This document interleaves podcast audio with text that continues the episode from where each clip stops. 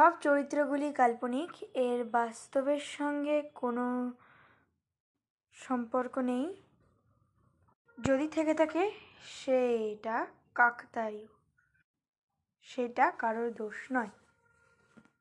আর গল্পটা তৈরি করা হয়েছে জাস্ট ফর ফান এটাকে দয়া করে সিরিয়াসলি নেবেন না। এটা হরার ফ্যান্সদের জন্য বানানো হয়েছে। এটা কোনো অযৌক্তিক ভয়কে পাত্তা দেওয়া বা বাড়ানোর জন্য তৈরি করা হয়নি। নমস্কার, আমি সুপ্রম ভট্টাচার্য। চলে এসেছি আজকের নতুন গল্প নিয়ে। নাম নবান্না। শুরু করা যাক।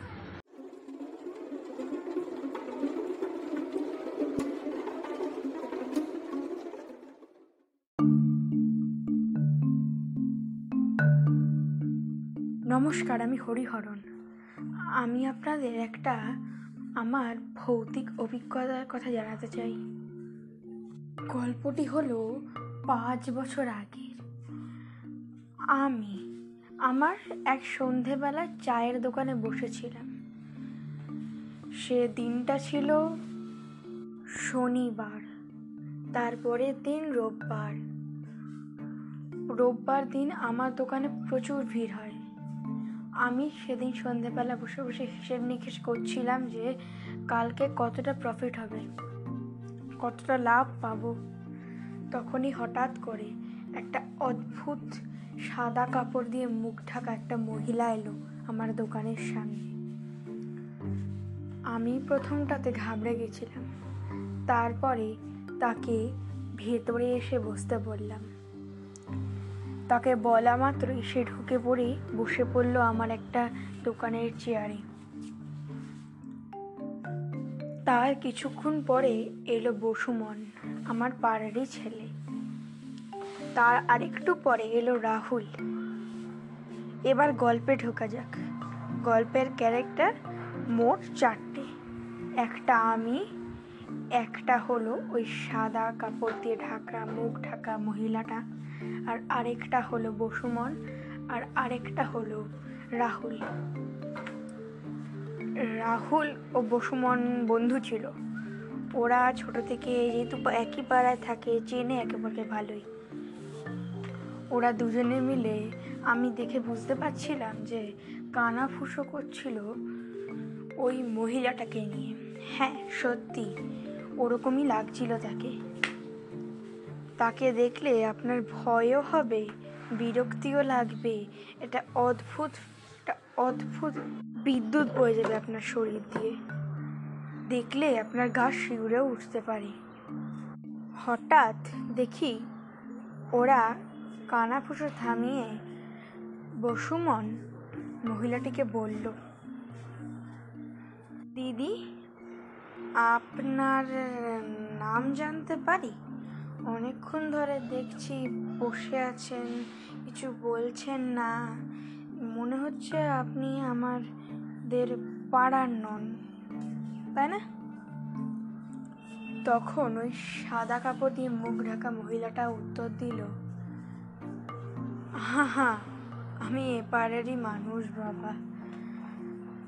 আমি এসেওছি চলেও গেছি। এই কথাটার মানেটা আমরা কেউই বুঝতে পারলাম না। কিন্তু আমরা কেউই এই সামান্য কথা নিয়ে মাথা ঘামাইনি। সবাই ওটাকে হালকা চালে নিয়েছি। এবার বসুমন ও রাহুল দুজনে ভাগ ভাগ করে কথা বলে ওই মহিলার কাছ থেকে একটু তার চয়টা জানার চেষ্টা করছিল। সে মহিলাটা হঠাৎ করে বলল, সে যদিও খুব একটা কথা বলছিল না, কিন্তু বলল যে, আমার একটা গল্প জানা আছে বাবা, শুনবে?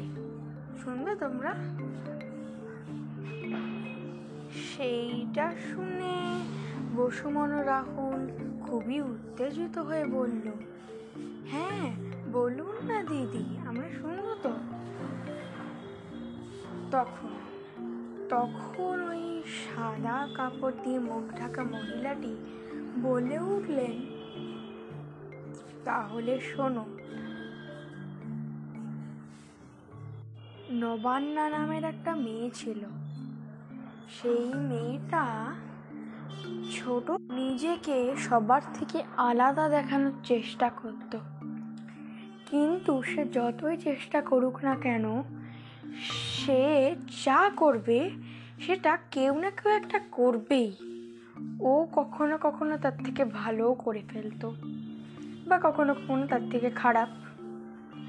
সেটার জন্য সে নাচ, আঁকা সব কিছু করে সব কিছু গান সব কিছু করে অধৈর্য বিরক্ত হয়ে গিয়েছিল। ও, সে মরিয়া হয়ে খুঁজতে লাগছিল যে কি করলে আমাকে সবাই ভালো বলবে, আমি সবার থেকে আলাদা হব। তার মা বাবা এটাকে একটু পাগলামো হিসেবেই দেখল। খুবই অদ্ভুত লাগল তাদের। হ্যাঁ নবান্না খুব ভালো ইংরাজিতে ছিল। সে ভালো ইংরাজি বললে অনেকেই বুঝতে পারতো না। কিন্তু তার মা তাকে রেগে বলতো, এই, তুই এমন কথা বলিস কেন যেটা মানুষ বুঝতে পারে না? এমন করে বলি যাতে সবাই বুঝতে পারে। বেশি ফটকাস না? সেটা শুনে তার রাগে, বিরক্তিতে আর বেঁচে থাকতে ইচ্ছা করতো না। তারপর এক সময় সে বড় হয়ে গেল। তার তখন বয়স কুড়ি কি একুশ বাইশ। কুড়ি থেকে পঁচিশের মধ্যে তখন তার বয়স। সেই সময় সে তার রিসার্চটা চূড়ান্ত মাত্রায় বাড়িয়ে ফেলেছিল। তখন এই পুরো ব্যাপারটা তার কাছে টক্সিনের মতন হচ্ছিল। তার একদিন ইচ্ছা হলো যে এত তো রিসার্চ করছি, একটুখানি নেটে আইডিয়া সার্চ দিত, একটুখানি সিরিজ টিরিজ চেক করে দেখতে যদি পাওয়া যায়, কোনো ইউনিক কিছু। তখন সে একটা আইডিয়া পেল। যদিও সেটা খুব একটা ভালো নয়, কিন্তু সেসব বুদ্ধি তার মাথায় তখন কাজ করছিল না। তার তখন শুধু ইউনিক হওয়ার চিন্তা। আলাদা হব আমি সবার থেকে। মরলাম কি বাঁচলাম সেসব দেখার কোনো কোনো কোনো ইচ্ছা ছিল না। অবস্থাও ছিল না। সে খুশি হয়ে প্ল্যান বানাতে লাগল। কী করছে? সে কাজটা এক্সিকিউট করবে। কাজটা কি জানা বাবা? মার্ডার করা। সে ওইটা করার জন্য একটা প্ল্যান বানালো। প্ল্যানের লাস্টে যদিও সে ডিসাইড করেছিল, সে নিজেকেও মেরে ফেলবে। কারণ সে তার মনে হয়েছিল যে পুলিশের কাছে ধরা দেওয়ার থেকে মরে যাওয়া ভালো। তাই জন্য সে ওই জিনিসটা প্ল্যানে ইনক্লুড করেছিল। প্ল্যান অনুযায়ী সে একটা ছেলেকে তার প্রেমে ফেলে তাকে খুন করবে। একদিন তাকে তার বাড়িতে রেখে খুন করবে। তারপরে সে নিজেকে গুলি করে দেবে। এরকমভাবেই সে তার কাজ শুরু করেছিল। সে তাই করেছিল। কিন্তু কখন যে প্রেমটা, মিথ্যে প্রেম থেকে সত্যি প্রেম হয়ে গেছে, সেটা সে নিজেও জানতো না। যেটার জন্য তার বিয়েও হয়ে যায়। তারপরে সে ওইসব ভুলে গেছিল। সে তার স্বামী সন্তান নিয়ে সুখেই ছিল। যতদিন না, তার সেই দিনগুলোর কথা, সেই কাজটা, সেই মূল লক্ষ্যের কথাটা না মনে পড়ে, যে এইটার জন্য আমি এইসব করেছিলাম একে প্রেমে ফেলেছিলাম। সেটা একদিন সে ঘুমাচ্ছিল, হঠাৎ করে ভোরের দিকে তার কাছে স্বপ্নটা এসেছিল, আশাতে তার হুঁশ ফিরেছিল। যেহেতু তখন তার কনসেন্ট্রেশনটা ওই ঘটনাগুলো ঘটা যদিও কুড়ি বাইশ বছর হয়ে গেছিল, তবুও সে সেটা ভুলতে পারেনি।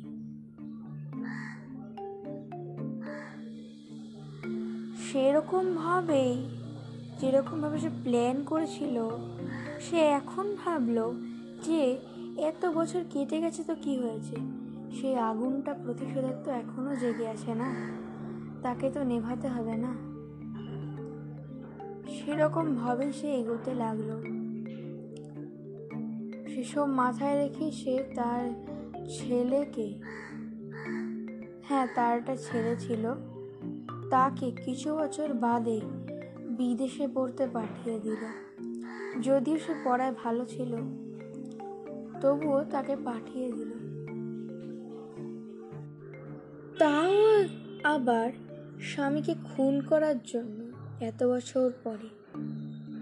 হ্যাঁ সেভাবেই সে তার ছেলেকে বিদেশে পাঠানোর কিছুদিনের পরে একদিন হঠাৎ রাত্রিবেলা সাইলেন্সার লাগিয়ে তার স্বামীকে গুলি করে দিলেন এবং নিজেকেও গুলি করে দিলেন। পরের দিন সকালে বডি উদ্ধার পেয়েছিল পুলিশের দ্বারা। কাজের মাসি এসে বাড়িতে বেল বাজাচ্ছিল বা দেখে যে কেউ উত্তর দিচ্ছে না, তখনই সে পাড়ার লোকজন ডেকেছিল। পাড়ার লোকজন দরজা ভেঙে ঢুকে ওরকম দেখে পুলিশ ডেকেছিল। এই ছিল ঘটনা। তারপরে তার বডি, তার দেহ পুড়িয়ে দেওয়া হয়। পুড়িয়ে ছাই করে দেওয়া হয়। কিন্তু মজার ঘটনা হলো তারপরে তারপরে বিশ্বাস করা হতো সে নাকি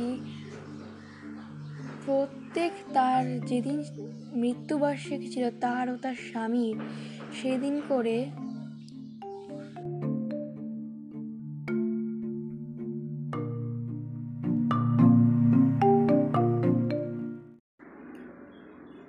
কোথাও গিয়ে কোনো দোকান বা কোনো পার্ক বা এমন কোনো জায়গা যেখানে অনেক লোক বসে আছে, তার জীবনের গল্পটা শোনাতো। শুনিয়ে সেই দিন রাত্রিবেলা সেখান থেকে কোনো একজনকে খুন করে দিত।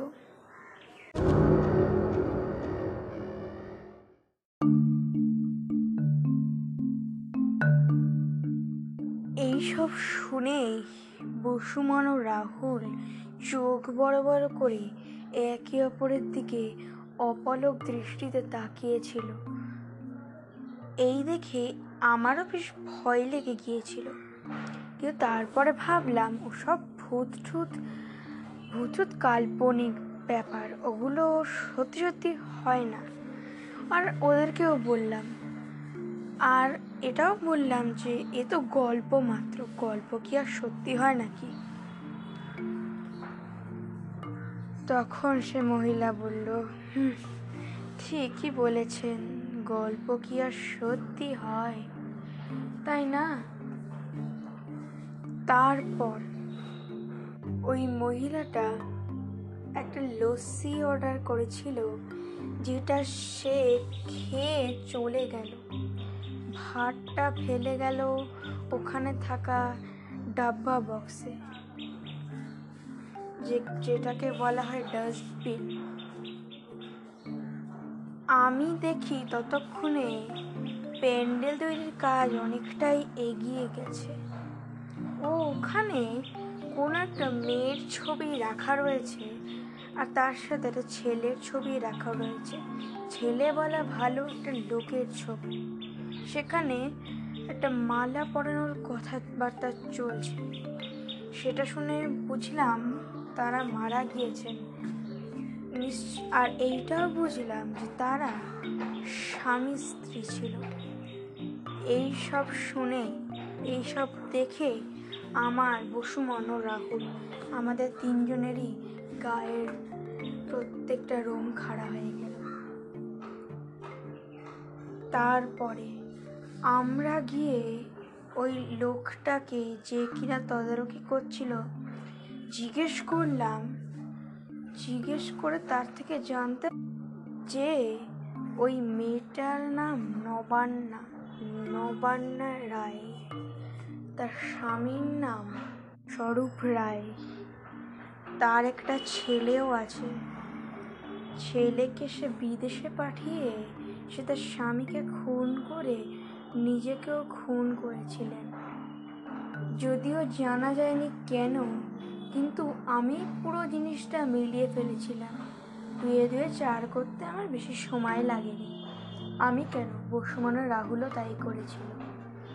কিন্তু আমরা বিশ্বাস করতে পারছিলাম না যে আমরা একটা মৃত মহিলার সঙ্গে কথা বলেছি ও তাকে আমি লস্যি দিয়েছি নিজের হাতে।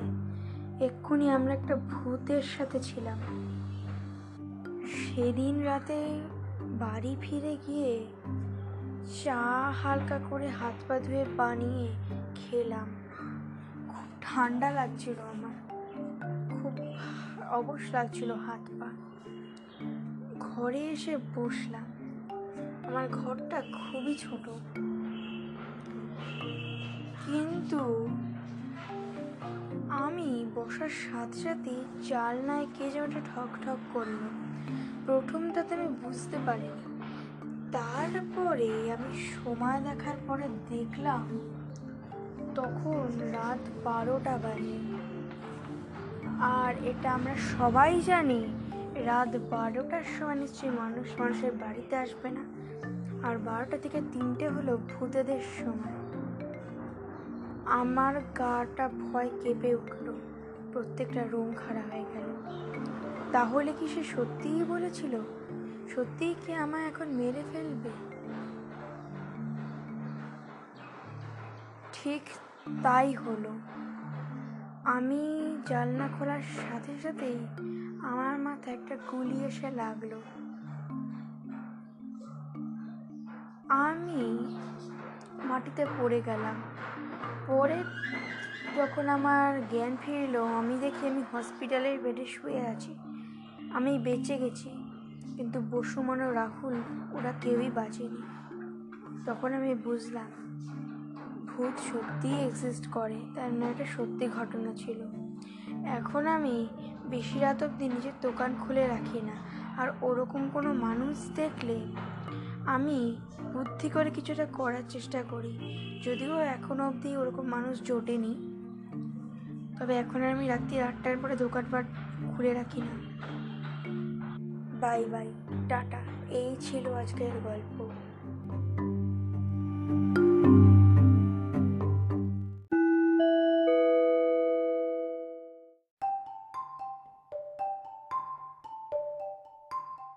আপনার যদি গা শিরশিরে না উঠে থাকে, তাহলে আপনি ডিএম করুন Instagram ID Manisha dot five, Bhattacharya dot five, six eight zero এইটে যদি আইডিটা ভালো করে মুখস্থ না হয়ে থাকে, তাহলে আমাদের এইটার ডেসক্রিপশনে চলে যান। তবেই পেয়ে যাবেন। আর স্পটিফাইতে ফলো করে দেবেন। ও বেল বাটনটাও রিং করে দেবেন। আর যেটা বলছিলাম, ওই ইনস্টাগ্রাম আইডিতে ডিএম করে জানান। যদি আপনার কাছে কোনো সেরকম ভৌতিক গল্প থেকে থাকে তাহলে। আর যদি না থেকে থাকে, তাহলে শুধু ফিডব্যাকটা দিন। ব্যাস তাহলেই হবে। Bye bye.